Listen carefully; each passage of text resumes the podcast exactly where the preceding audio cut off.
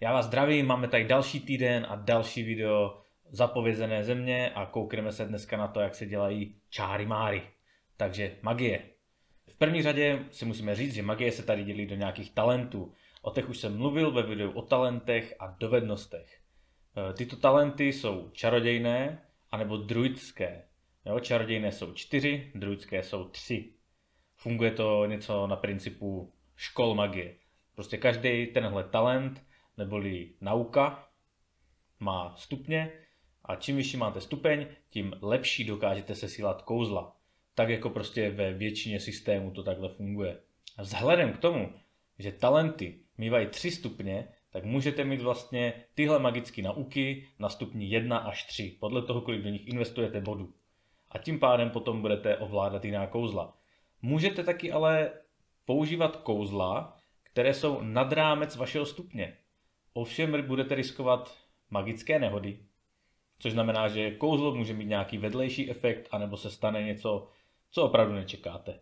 Co se týče třeba samotného studia magie, tak v zapovězených zemích tohle není vůbec jednoduchý, jelikož magie tu není úplně běžná, je těžko dostupná, těžko se získávají o tom vědomosti a proto se musíte učit od učitelů.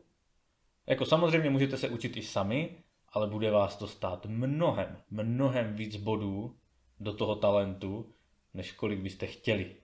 Řekněme, že prostě máte svůj talent pro sesílání kouzel na stupni 2.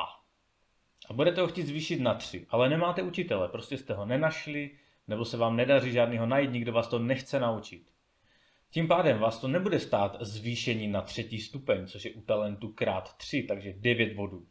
Ale bude vás to stát ještě třikrát tolik, protože se to učíte sami. Tím pádem vás to bude stát 27 bodů zkušeností, pokud se tohle to budete chtít učit sami, což je naprostá vražda. No, takže prostě musíte hledat učitele a musíte je přesvědčit, aby vás naučili kouzla. Jinak si tady asi moc nezačarujete. Protože abyste sbírali 27 bodů zkušeností na to, abyste se naučili dané kouzlo, teda daný stupeň, tak to byste utratili všechny body jenom tady za tohleto. Je to prostě fakt brutální.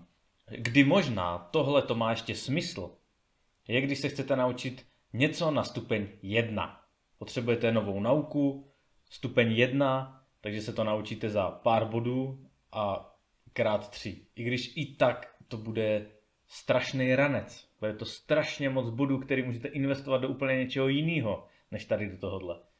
Ale prostě je to ještě varianta. Nicméně opravdu bych vám doporučil, hledejte učitele, hledejte mágy, čaroděje, prostě druidy, cokoliv podobného, najdete, přesvědčte, určitě prostě po vás budou něco chtít, je to prostě v rámci nějakých dobrodružství, jo, nebo sidequestů a podobně, co budete dělat.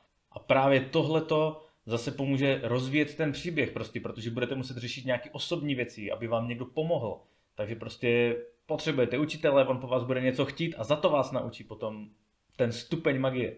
Takže je to dobrý i prostě na dělání zápletek.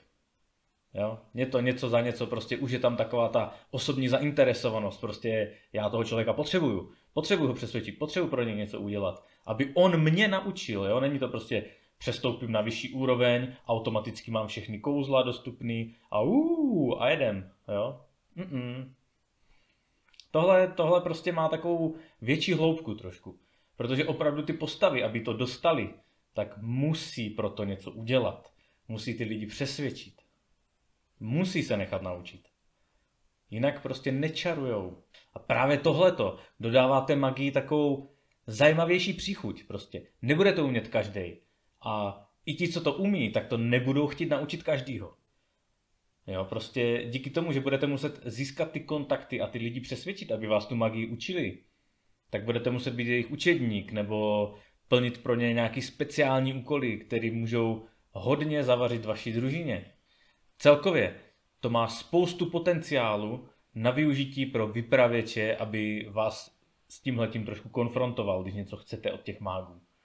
Jo, přijde mi to jako super myšlenka právě tohle, že se to někdo musí učit, což není vůbec špatný. Co se týče samotného sesílání kouzel, tak sice se na to hází kostkama, ale nemůžete neuspět. Kouzlo se vám vždycky povede. Jediný co, tak na těch kostkách, když vám padne šestka, tak to kouzlo přepálíte a zvýšíte jeho účinnost o jeden stupeň. Což je super, ale zase, když hodíte jedničku, tak se stane nějaká magická nehoda a může to mít nějaké nečekané následky, což je taky parádní. Tady tyhle ty věci vždycky, když jsou nějaké ty magické nehody, tak se mi to strašně líbí, protože to vnáší na ty kouzla takový ten nádech nevyspytatelnosti a toho, že se to vždycky nemusí povíst. Potom další věcí u samotného sesílání je, že za seslání kouzla musíte zaplatit aspoň jeden bod vůle. Stejně jako když používáte další jiné talenty, jedná se prostě o talent, takže musíte zaplatit bod vůle, abyste to kouzlo seslali. Pokud u toho zaplatíte víc, tak to kouzlo bude silnější. Jo, celkem jednoduchá mechanika a funguje to víceméně jako když jste používali zvláštní schopnosti, respektive talenty. Co se mi tu líbí, je to, jak zapovězený země řeší právě kouzlení z knih nebo svitků.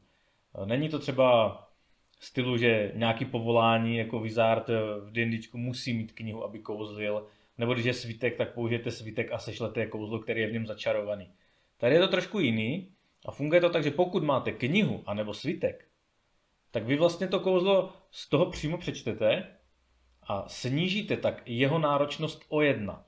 Takže vlastně, i když budete mít eh, druhý stupeň v nějaké magické nauce a budete chtít začarovat kouzlo třetího stupně, tak vlastně bez následků, bez nějaké nehody, ho můžete seslat právě ze svítku nebo z knihy. Což je parádní věc a tahle mechanika se mi taky hodně líbí, protože můžete u sebe nosit prostě nějaký svítek, který je mnohem mocnější, než vy dokážete začarovat a právě díky tomu, že ho čtete, tak se vám nemusí stát žádná magická nehoda, což je dost zajímavý a fakt se mi tady tohoto líbí, protože to poskytuje už zase takovou jakoby větší variabilitu toho kouzlení. A není to jenom prostě, že si koupíte magický svítek a začarujete ho a vyhodíte, protože už je nepoužitelný. Jo, tohle prostě můžete používat pořád, máte ho u sebe, jo, rozbalíte, přečtete a, a čarujete bez toho, aniž byste dostali prostě postihy. A to je dobrý. Samotný kouzla se tu teda dělí do nějakých magických nauk. Je jich celkem sedm. Plus jsou tu nějaké obecné kouzla, které vlastně umí sesílat úplně všichni. A nemusíte se je učit. Tyto kouzla se dají sesílat podle jakéhokoliv toho magického talentu, který máte. Prostě budete ovládat jakoukoliv nauku, tak se ten její stupeň počítá na ty obecní kouzla. Jo, což je takový zjednodušení, abyste se nemuseli učit i nějaký obecný kouzla. Prostě umíte nějakou nauku, použijete její stupeň a kouzla z tohohle stupně dokážete seslat i v obecné rovině.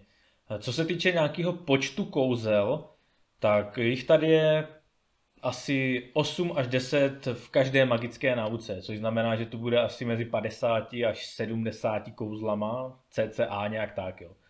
Nejsou to ale všechna. Jo. Budou vycházet ještě další rozšíření pro hru, které se budou překládat prostě z angličtiny a těch kouzel tam bude víc a dokonce budou mít i více stupňů než 3. Jo, takže bude možné sesílat i kouzla z vyšších stupňů.